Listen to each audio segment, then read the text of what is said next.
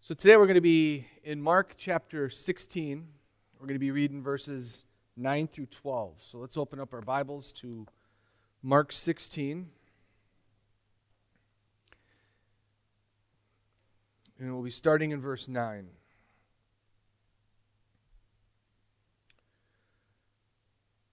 Now, when he arose early on the first day of the week, he appeared first to Mary Magdalene from whom he cast out seven demons. And he went and told those who had been with him, as they mourned and wept. But when they heard that he was alive and had been seen by her, they would not believe. After these things, he appeared in another form to two of them as they were walking in the country. Let's pray. Lord, we thank you for your grace and for your mercy. We thank you for the patience that you have with us. As we take a look this morning, Lord, at the text of the disciples' unbelief, we thank you, Lord, that you have been faithful with us, that you have been faithful to us in our Christian walks. That when we have our moments of unbelief, you continue to bless us with your grace and your mercy. So we thank you for all that you've given us, Lord. We confess we fall way short of what you command us to do. But even in that, Lord, your grace is superior, and we thank you for that. Lord, we ask your blessings upon this study this morning in your Son's name. Amen. So we see here in Mark 16, the context is Jesus was just crucified on Friday, and he was placed in the tomb. We find ourselves now Sunday morning, and in our text in Mark 16, we see two different accounts of the disciples' unbelief that Jesus had risen from the dead. The first is from the testimony of Mary Magdalene, who told the disciples that Jesus had appeared to her, and the disciples, the disciples for some reason, they didn't believe. The second we see is from the two men. Their testimony is believed to be the two men walking on the road to Emmaus, Jesus appeared to them, and the disciples also disregarded their testimony as well. So, countless times we, th- we see throughout the ministry, Jesus told his disciples exactly what was going to take place to the T. A lot of times these things were fulfilled right before them. So they had no excuse really as to why they would doubt Jesus.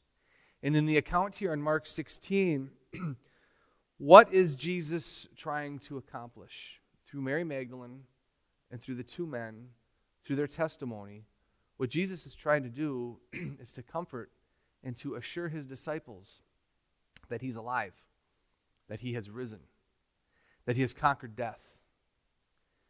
What do the disciples do? They respond out of unbelief. They refuse to believe. So, what we see in the account here in Mark 16 is the faithfulness of God on one hand and the unbelief of the disciples on the other, coming head to head. The disciples who saw the miracles, the disciples who witnessed what Jesus did throughout his entire ministry. Yet, at this crucial point in the gospel narrative, they respond out of unbelief. So, taking a couple steps back, looking at the human race as a whole, why is it so difficult for us as human beings to believe what God says? Why do so many people believe in so many strange and unusual things in order to make sense out of life when the testimony of what the gospel has always taught, about what the Bible has taught, is plain and evident before us? As believers in Christ, why do we still find unbelief within us?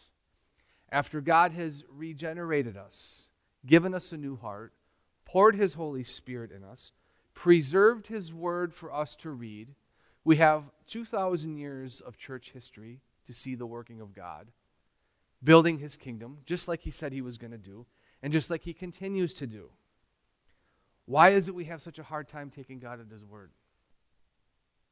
When he has clearly fulfilled and continues to fulfill everything that he said he would do. But before we get into looking at unbelief, we must first understand what believing is. So the question is what is belief? Belief is more than simply believing and confessing that God exists or that you believe in God. James 2:19 says, "Even the demons believe and tremble." And we know demons are not saved because of their belief in Christ. So when we say belief, it has to mean more than that. Belief is more than simply acknowledging that Jesus died on the cross, was buried, and rose again. A person can give verbal assent to this. A person can believe that it is historically accurate. A person can open up the Bible and say, Yes, I believe what is written in there. But this does not necessarily mean that they believe unto the point of being saved. I was driving one time with a relative of mine in the, in the car, and we're driving, and I'm talking to him about this about you have to believe in Christ in order to be saved. Faith in the gospel. And this was an individual who was raised in the church. He heard the Bible message many times. And he says, Yes, I believe. Of course I do. I believe that Jesus rose from the dead. I would say this over and over as I was talking. And what I was trying to demonstrate is the nature of true faith, the nature of saving faith, versus that of just giving verbal or intellectual assent, believing that it took place, or believing, or just making a confession that you believe in that. And this can be a very difficult distinction to make. People can confuse these two, and we have to be careful in how we articulate this. What you can see in a person, in the person on my relative that I was talking to about this, is they make this confession of faith as though they're saved, but we don't see the joy, we don't see the passion of the Word of God in their life. Don't see the desire for Christian fellowship, surrendering and submitting to the law of God. You don't see a change of heart in the individual who just makes verbal assent. Rather, individuals just carry on with everyday life, with the flow of the world, and with the flow of everything else without any true conviction of sin.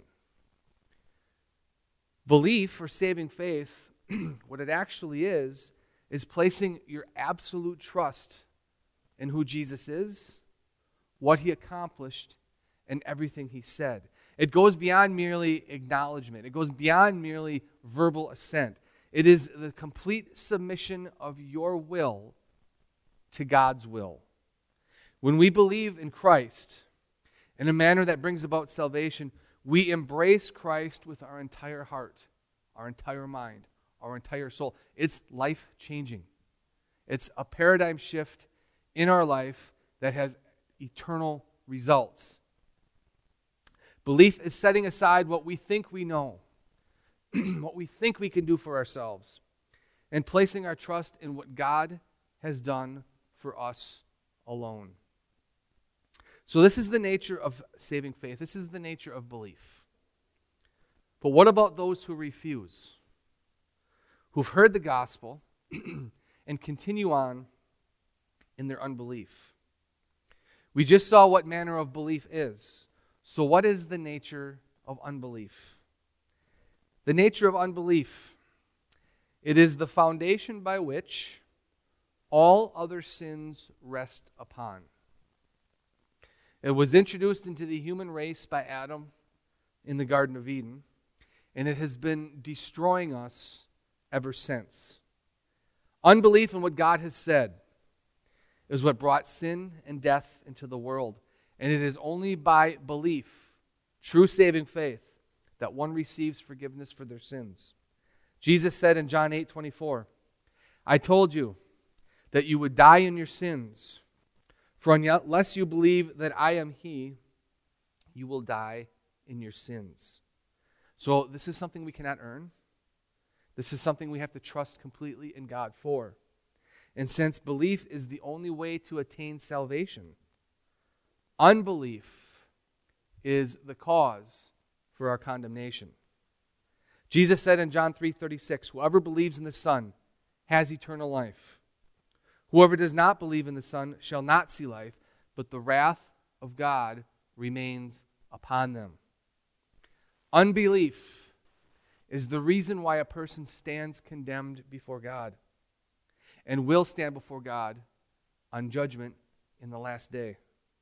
It is what brought about original sin. Remember in Genesis 3, in the account of the Garden of Eden, Adam and Eve believed what? The testimony of Satan over the testimony of God. Satan came about and questioned what God said. They followed the serpent.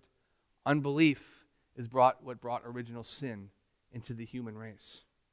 All other sins that we commit, they add to our condemnation, but it is unbelief that puts us at enmity with God. Disobeying the command of Jesus to believe, if we think about the nature of unbelief, is the most disgusting and hateful thing a person can do to God.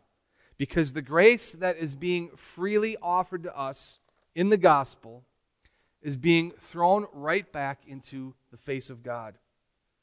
The sin of rejecting the gospel call is more serious than all of the other sins. And you may ask why.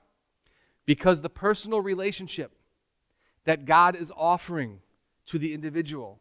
His sacrifice on the cross is being trampled under the foot of man in unbelief. So, if we think of the law, the Ten Commandments, they tell us what we're supposed to do and what we're not supposed to do. In keeping the law, we are only doing what is required. But rejecting the gospel call, we're telling Jesus that we are not interested in him that we don't want that relationship with Him, that we desire our own way of life, and we enjoy our sins more than having our relationship restored with God.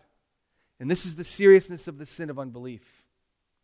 Now in 1 John 5:10 it says whoever believes in the son of God has the testimony in himself. Whoever does not believe God has made him a liar because he has not believed in the testimony that God has borne that God has borne concerning his son. So unbelief is a sin against God's very own testimony. It stops the current of God's love to flow into our lives. It closes the wounds of Christ so we cannot be fully healed. And the person who rejects the gospel makes God out to be a liar. How is this? When a person refuses to believe, what they're saying is that the testimony of the Father, the Son, and the Holy Spirit is not true. They're saying that God is a liar and cannot be fully trusted. Hebrews 6:18 says this: It is impossible for God to lie. God guaranteed the truthfulness of his word by swearing an oath. And since there is nobody higher for God to swear an oath to, he swore by himself. In other words, what God is saying is, is his word is his bond. It is impossible for him to do anything else than what he has said he would do. It's impossible for God to lie. And to reject the gospel in unbelief is to do just that it's to call God a liar. It's to say that, no, God, you aren't correct. I know better than what you do.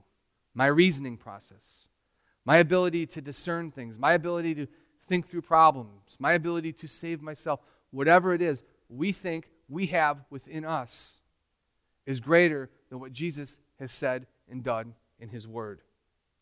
So, by saying no to the gospel, what a person is saying is just that that their reason and ability to make their own decisions are better than what God has provided himself through his own blood. That a person is saying that the Bible is untrustworthy. That's why unbelief is the most wretched sin we can think of. It prevents the reconciliation between God and man. It takes the work of the cross and throws it right back at him and says, No, God, I know better. But in our text here in Mark, who are we dealing with? Are we dealing with believers or are we dealing with unbelievers? We're dealing with the disciples. They were believers in Christ. They trusted in Jesus for their salvation. And yet, how did they respond to Mary Magdalene? They didn't believe her testimony. They didn't believe that Jesus rose from the dead. Even though they had saving faith in Christ, they still had unbelief as well. But this is the difference is that their unbelief, having already been forgiven of their sins, does not nullify their salvation. Rather, it shows areas in their life where they were weak, areas in their life where they needed to grow. So, what we see here is the unbelief of the believer. Somebody who has confessed, somebody who has been regenerated. So they have believed that Jesus Christ is the Son of God unto salvation. But unbelief does not end there. And we see this in Mark 16:10. She, referring to Mary Magdalene, went and told those who had been with him as they mourned and wept. Notice they're crying. It's easy for us to sit back and to beat up on the disciples over what we're reading here. They do care for Jesus. They do believe that he is the Son of God. They no doubt they're saved. Remember what Jesus told his disciples in the upper room discourse. In John 16 20, Jesus says, Truly, truly, I say to you, you will weep and lament, but the world will rejoice. You will be sorrowful, but your sorrow will turn into joy. And this is exactly what we're starting to see here. They were weeping, they were mourning, just like Jesus said. He's always right. So, how is their sorrow going to be turned into joy? And that's what we see in the resurrection. And that's what we see Mary Magdalene trying to tell them. And that's what we see the two men on the road to Emmaus trying to tell them that Jesus has rose from the dead. But at the moment, Mary's testimony and the testimony of the other two men was overshadowed by their lack of faith. It was overshadowed by their unbelief. And that's why we see in verse 11, but when they heard that he was alive and that had been seen by her, they would not believe. To think about these two things separately belief and unbelief.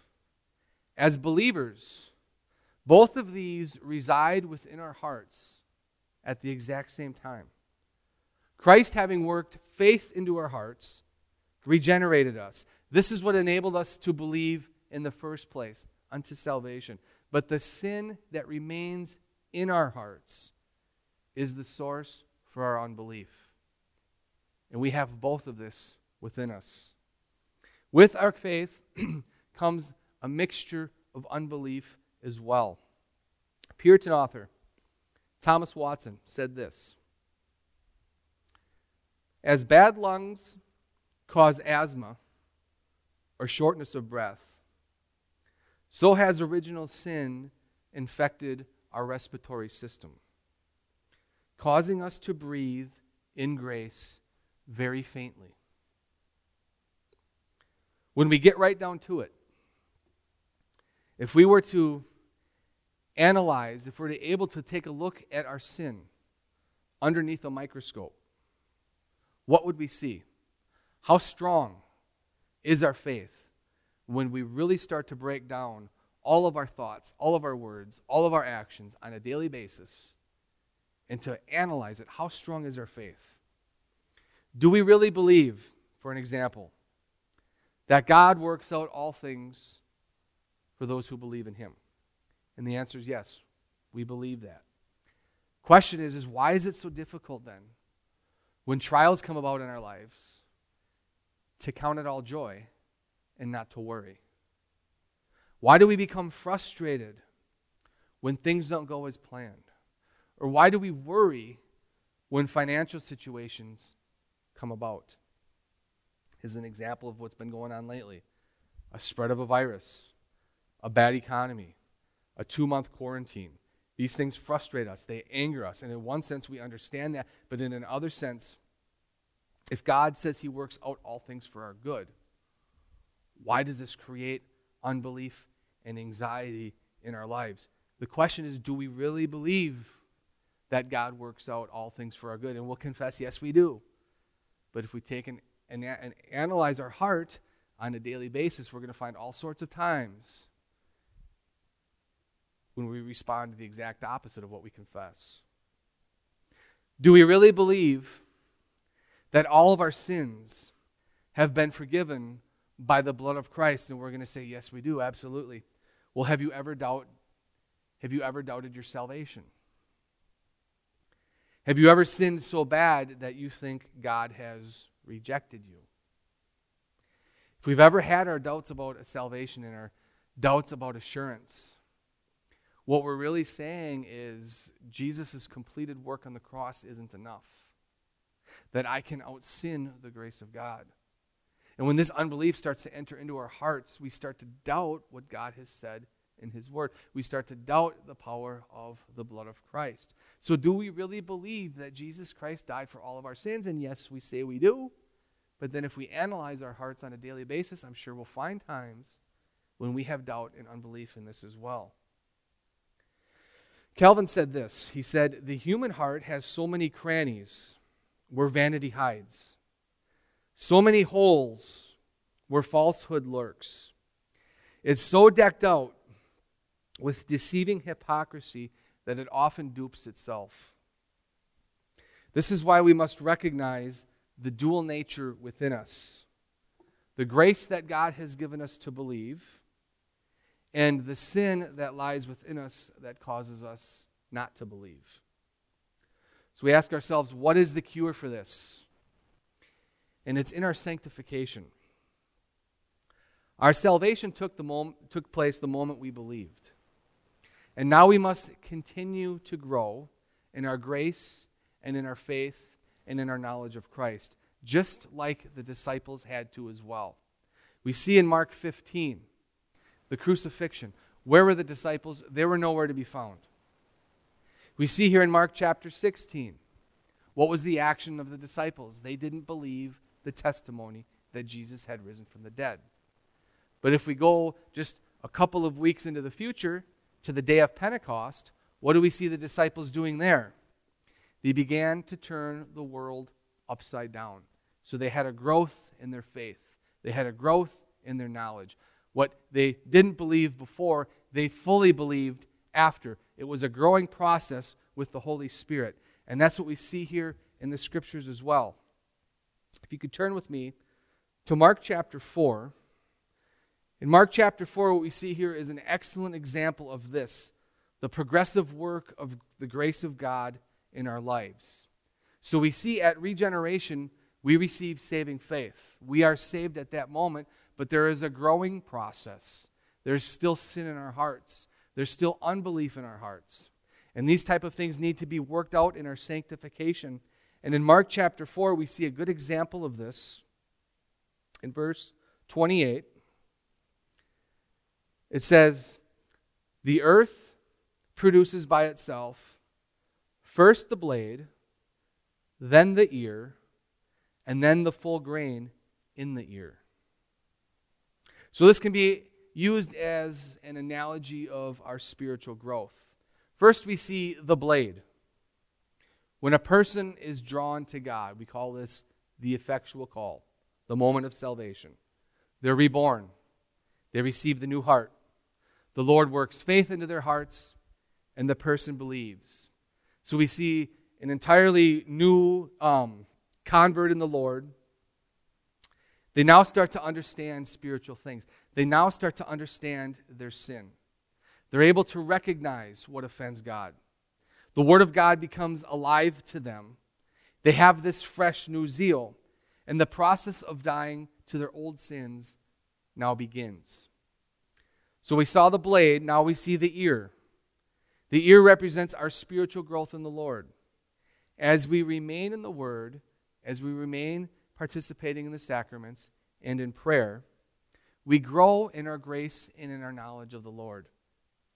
Our identity, our understanding, it becomes more sure. Our thoughts, our words, our actions, they more clearly reflect the character of God. When we experience difficult trials in life, things that hit us right to the core of our soul, what that's doing is it's exposing deeply rooted sin that we may not see, that we may not recognize, that we may not want to deal with. But through these trials, the Lord is helping to work that out. So we go through this process of sanctification, of trials in our life, where God is exposing the sin in our hearts, flushing this out. We begin to hate these sins, we begin to recognize these sins, and we pursue more towards holiness, more towards the character of God. That's the ear. The third, the full grain, it's when we reach spiritual maturity. This is the point where the gospel is grasped in a solid manner and it's realized, where we have grown through many trials in life, many circumstances in life. Our faith has become more solid. When difficult circumstances arise, we don't panic. Not anymore. We remain calm. Knowing we've been down this road before, we're aware that at this time pride can easily set in. So we humbly cast ourselves at the feet of the Lord, knowing that in our weakness is where we're made strong in Christ. It's through our weakness that the Lord works through us. So during our Christian walk, I guarantee that the Lord is working to rebuke the unbelief that's in our hearts. He has no other intention other than to uproot that from our hearts and to sanctify us in Him. So, a way of understanding this is if our faith is not growing, then our unbelief will be. If we are not continually growing in our sanctification, we can enter into a point where we're actually backsliding in our Christian walk. This is why this is a daily battle. It's a daily struggle. We daily have to be at the feet of the Lord in prayer, in devotions, and service to Him. So the question is, is do you struggle with unbelief? If you're honest, you'll say yes. It affects every one of us. Nobody's immune to unbelief. As long as we're living in these sinful bodies, we are going to struggle with this. So, points of application to take away from this. I have four of them listed here. The first is Jude, verse 22. It tells us to have mercy on those who doubt. We're so quick to judge others when we see a lack of faith or when we see some unbelief in their life, as if we have never struggled with this, if, as if that we are in a higher position that we have to come down on somebody ultra hard when we see this in their lives. So then, rather than judging the person, what we need to do is comfort and support them in their time of trial. Most of these instances that people go through these times of unbelief, they're temporary. The problem goes away after a while. It may be that the person's just going through a difficult time in life. We need to be patient and walk side by side somebody who's going through a season of unbelief, knowing that this is a trial that the Lord is bringing them through to expose more sin and to create more growth in their life. Second, Unbelief is normally a sign of faith being tested. This results in more growth, not less. Like a person training for an athletic competition, they break their bodies down, they get built up stronger. They break their bodies down again, they get built up stronger. They do this for a period of time so when they enter into the competition, their bodies are ready. They're set for what's coming before them. The same thing is true in our spiritual walk. The Lord disciplines those whom he loves. And if he sees unbelief in our hearts, if he sees areas in our life where we are weak and we need to grow, just like we saw with the disciples, he'll bring about a trial to come to flush that out and to help us grow in him and reflect his image even more. Three, accept the fact that we do not have all of the answers. God has given us the Bible, which is sufficient, meaning it contains everything necessary for our Christian lives. This does not mean it's an answer manual to all of the problems that we face. There are going to be times where we don't have answers to our questions. And this is where our faith comes in, our belief. that even if we don't have the answer, we're trusting in God that He's working everything out for our good. So we do the question is, is do we trust God in the secret things that He has kept to Himself? If He has been faithful in every single thing that He has revealed to us, we can be assured that He's going to be faithful in those things which He has kept to Himself. And a lot of times this frustrates people. Those secret things that we don't have the answer to can create a bitter root in our heart where we become mad at God that we don't have the answer. And this is where faith has to come in, trusting that the hand of God is upon us on the things that we know about and upon the things that we are not sure. And fourth, continue to abide in the vine.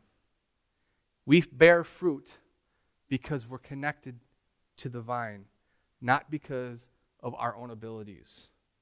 When things don't seem to make sense from our perspective, we must continue to delight in the Lord regardless.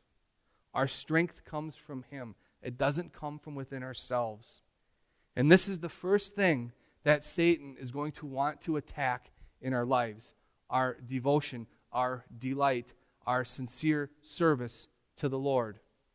If he can get us to doubt, what he's doing is he's tying a knot in that vine, causing us a lack of growth and a lack of our source of spiritual nourishment. When these trials come about, we need more grace. We need more devotion. We need more delight in the Word, not less. And our natural tendency when we come in to a season of doubt for whatever reasons come about is to back off from God, not to pursue Him more.